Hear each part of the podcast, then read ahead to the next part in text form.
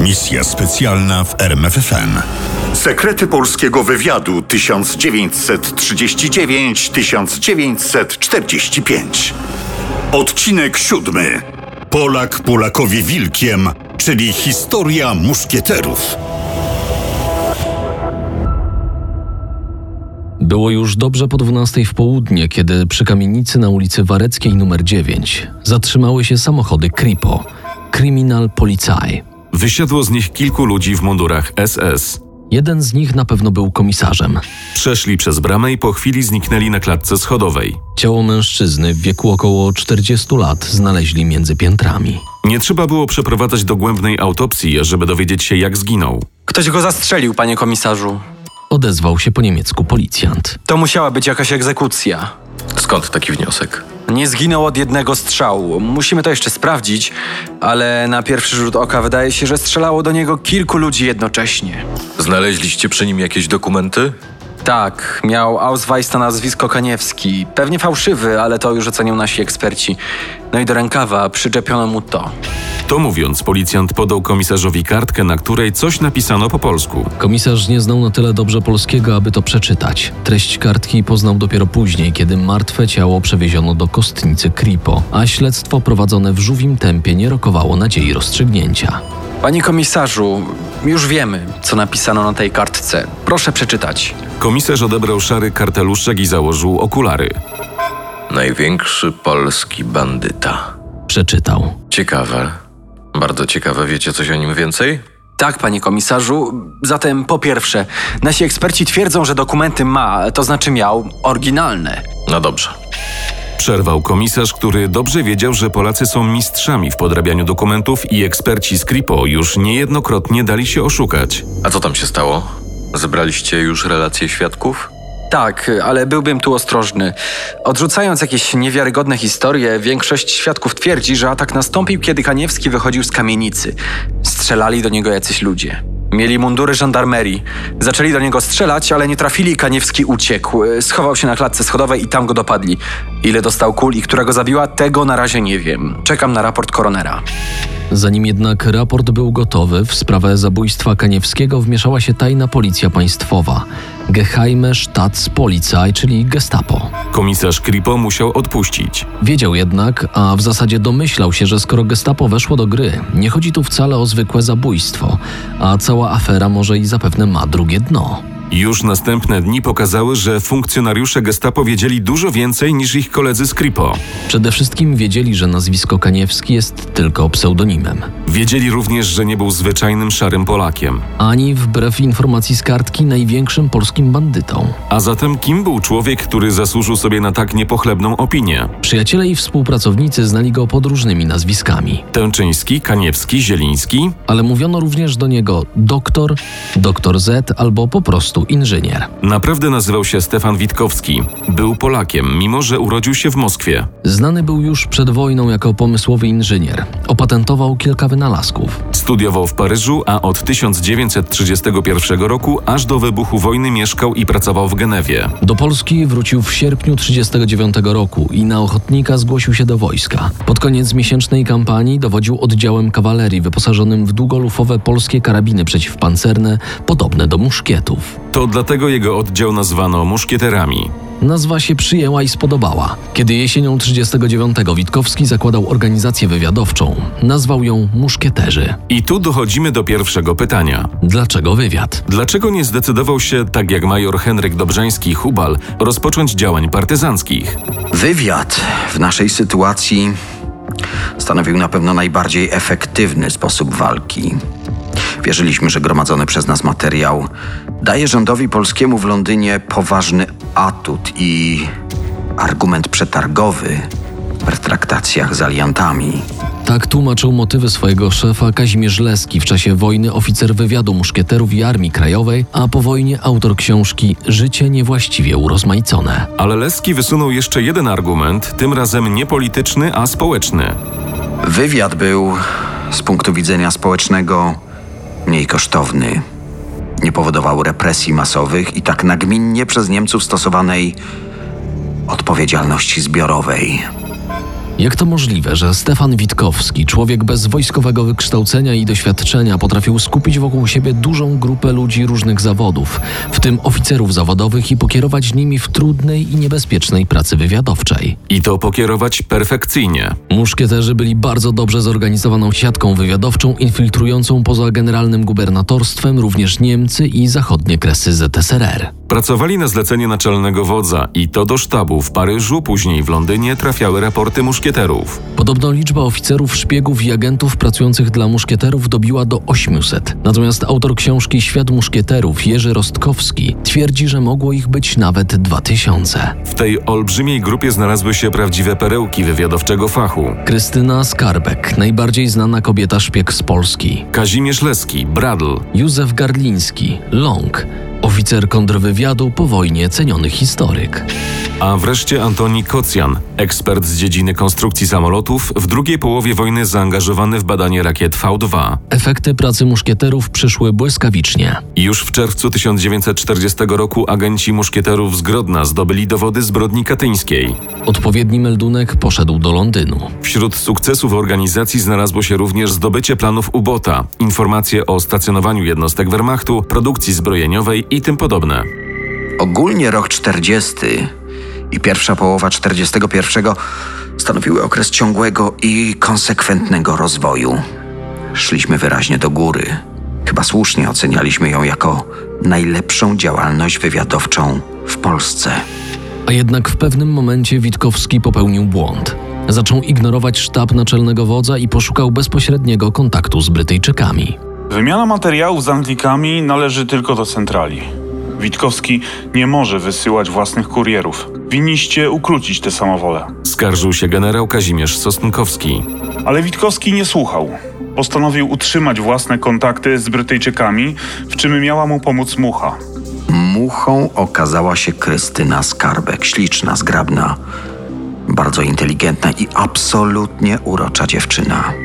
Wspominał Kazimierz Leski. Pracowała od początku wojny dla Brytyjczyków w różnych krajach.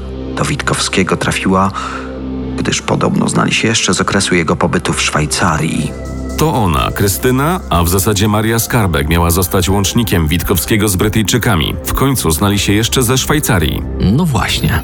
Wśród historyków, zwłaszcza tych mniej zapatrzonych w archiwa, a bardziej ufających zdrowemu rozsądkowi, logice i analogii, krąży hipoteza, jakoby Krystyna Skarbek i Stefan Witkowski należeli do tajnej brytyjskiej sieci wywiadowczej. Tak zwanej organizacji Z. Organizacja Z działała poza strukturami brytyjskiej MI6 i skupiała grupę ludzi różnych zawodów i różnych narodowości. Byli wśród nich dziennikarze, przemysłowcy, dyplomaci, a także studenci i pracownicy uczelni. Brytyjczycy, Francuzi, Szwajcarzy, Polacy i cała masa innych narodowości. Witkowski wynalazca i przedsiębiorca mogący się pochwalić szerokim gronem znajomych w różnych krajach Europy jak najbardziej nadawał się do tego grona. Ale y, powtórzmy, brakuje jednoznacznych dowodów na potwierdzenie działalności Witkowskiego w ramach organizacji Z. Co nie znaczy, że nie mogła mieć miejsca. Warto przy okazji odpowiedzieć jeszcze na jedno pytanie. Czy to organizacja Z dała mu pieniądze? Oficjalnie nic o tym nie wiadomo. Archiwa milczą, zresztą nie pierwszy raz, jeśli chodzi o historię wywiadu, co oczywiście o niczym nie świadczy. Wiadomo natomiast, że pracował w Warszawie pod szyldem filii szwajcarskiej firmy Heinrich Mann, Ernst Schatz und Co. Czy za pośrednictwem tej firmy mogły przepływać pieniądze od Brytyjczyków z organizacji Z? Oczywiście, że mogły. I ona też zapewniała mu pewien zastrzyk funduszów. Nie wyczerpywała jednak w pełni potrzeb organizacji, dlatego Witkowski poszukał źródeł finansowych jeszcze gdzie indziej. W 1940 roku otrzymał 2,5 miliona złotych z konspiracyjnego biura politycznego. Podobną, lecz tym razem nieco niższą sumę dostał w roku następnym. Trzecim źródłem utrzymania były pieniądze ze Związku Walki Zbrojnej, później ZK. Skoro więc ZWZ łożyła na wywiadowcze operacje muszkieterów, w zamian oczekiwała lojalności. Tymczasem sprawa nie była taka prosta, a bałagan organizacyjny panował od pierwszych miesięcy okupacji i ciężko było go uporządkować. Już na przełomie maja i czerwca 1940 roku w Belgradzie spotkali się oficerowie sztabu naczelnego wodza i komendy głównej ZWZ spod okupacji niemieckiej. Podczas konferencji uzgodniono, że za wywiad w kraju odpowiada wyłącznie Związek Walki Zbrojnej. Mimo jasnego sygnału muszkieterzy jeszcze przez rok odkładali akces do ZWZ. Dopiero w czerwcu 1941 roku ZWZ przejęła siatki tej organizacji. Muszkieterów rozbito i włączono do oddziału drugiego Komendy Głównej ZWZ. Powodem mogła być chęć rozbicia nas jako dość już zwartego zespołu. Wspomina Oleski. Niewątpliwie zaciążyła tu uogólniana na całość organizacji nieufność do kapitana muszkieterów Witkowskiego. Źródeł wspomnianej przez Leskiego nieufności było kilka, a kontakty z Brytyjczykami były tu najmniejszym problemem. Witkowski postanowił bowiem rozpocząć grę wywiadowczą z Niemcami i to na pełną skalę. Na przełomie 40 i 41 roku Stefan Witkowski podjął próbę nawiązania kontaktu z Abwerą, a za jej pośrednictwem szerzej z III Rzeszą. Zapewne nie działał sam, był tylko pośrednikiem. Prawdopodobnie zleceniodawcy należy szukać w osobie marszałka Edwarda Śmigłego Rydza, który w październiku 1941 roku wrócił do Polski z Węgier. Chodziło o ustalenie polsko-niemieckiego modus vivendi. Mówiąc inaczej, liczono na sformowanie rządu polskiego kolaborującego z Niemcami. W maju 1941 roku w Budapeszcie spotkały się delegacje polska i niemiecka. Rozmowy przebiegały obiecująco. Zanosiło się na utworzenie alternatywnego dla londyńskiego ośrodka władzy. Coś jednak poszło nie tak. Niemcy nie chcieli iść na ustępstwa, a w zasadzie nie podchodzili poważnie do rokowań i cała sprawa się rozmyła. Polski Kisling nie wkradł się na karty historii. Niemniej jednak cała ta szemrana sprawa ściągnęła na głowę Witkowskiego kłopoty.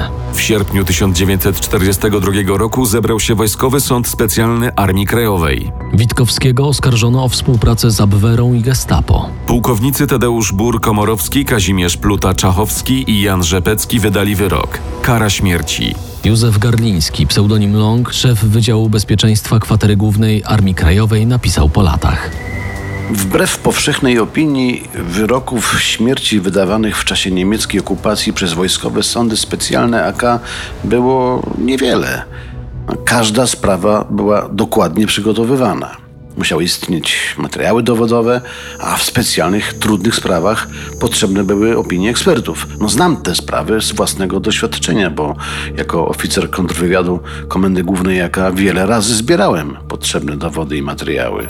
Wyrok wykonała komórka likwidacyjna kontrwywiadu AK. Przebrali się w mundury niemieckiej żandarmerii. Wiedzieli, że tego dnia, 18 września 1942 roku, do Warszawy przyjedzie ojciec Stefana Witkowskiego. Wiedzieli, że około południa Witkowski wyjdzie z kamienicy. Czekali na niego obserwując bramę. Kiedy tylko się pojawił, zaczęli strzelać. Witkowski zareagował automatycznie. Cofnął się do bramy, wbiegł na klatkę schodową i załomotał do pierwszych drzwi. Gdy je otworzono, wbiegł do środka. Witkowski bez słowa podniósł słuchawkę, wykręcił numer, ale odpowiedziała mu cisza. Spróbował jeszcze raz, ale efekt był podobny. Podszedł do drzwi. Na korytarzu było cicho. Wyjrzał przez okno. Nic. Pusto. Żadnego Niemca. Jeszcze raz podszedł do drzwi. Znów nasłuchiwał. A kiedy zyskał pewność, że na korytarzu nikogo nie ma, podziękował cicho za pomoc i wyszedł. Dorwali go niespodziewanie, kiedy chciał wrócić do swojego mieszkania. Strzelali jeden przez drugiego, byle szybciej. Dostał w głowę. Zanim upadł, nie żył. Przez następne trzy godziny w mieszkaniu Witkowskiego przeprowadzano rewizję. Kto ją przeprowadzał? Abwehra, a może Gestapo? Nie, tym razem byli to zawodowcy z Armii Krajowej. Co znaleźli? Nic, albo w najlepszym razie niewiele. Witkowski, człowiek o niesamowitej pamięci, niewiele zapisywał. Wszystkie potrzebne adresy i telefony znał na pamięć. Postać Stefana Witkowskiego nie została jeszcze rozszyfrowana przez historyków. Czy prawdą jest, że Witkowski był agentem SIS i Abwery? Józef Ryś, wiceszef kontrwywiadu AK, osobiście odpowiedzialny za wykonanie wyroku na Witkowskim, twierdził, że tak. Ale to, co wiemy o Witkowskim, zdaje się temu przeczyć. Raczej należał do organizacji Z, a nie do SIS. Abwerę traktował jak niebezpiecznego rywala, z którym próbował pogrywać, ale to mu nie wychodziło. Kazimierz Leski, skarżący się we wspomnieniach na trudne relacje z Witkowskim, pokusił się o krótką ocenę szefa. Ja miałem zawsze wrażenie, że Witkowskiego rozpierała ambicja nie do poskromienia. Chciał być najlepszy i najważniejszy. Zostawił po sobie bardzo dobry zespół ludzi z bogatym doświadczeniem w pracy wywiadowczej, zarówno w terenie, jak i organizacji pracy. To był najważniejszy kapitał, jaki przejęło ZWZ od muszkieterów, lecz kapitał nie jedyny. Pod kontrolę AK oddano archiwa, siatki kontaktowe, grupy inwigilacyjno-ewakuacyjne, komórki legalizacyjne odpowiadające za podrabianie dokumentów, raporty kontrwywiadu z wyszczególnionymi imiennie kolaborantami. Ten zastrzyk nowej krwi, doświadczenia i informacji postawił na nogi oddział drugi Komendy Głównej AK i uczynił go najlepszym wywiadem w okupowanej Europie. Dopiero w czerwcu 1943 roku, niemal rok od śmierci szefa muszkieterów, do Londynu wysłano raport. Wobec systematycznych prób wyłamywania się, prowadzenia dwuznacznej gry z kontrwywiadem niemieckim Gestapo i wywiadem angielskim usunąłem Witkowskiego ze stanowiska komendanta muszkieterów, przenosząc go do rezerwy. Rozkazu tego Witkowski nie wykonał. Zarządziłem rozwiązanie organizacji muszkieterów.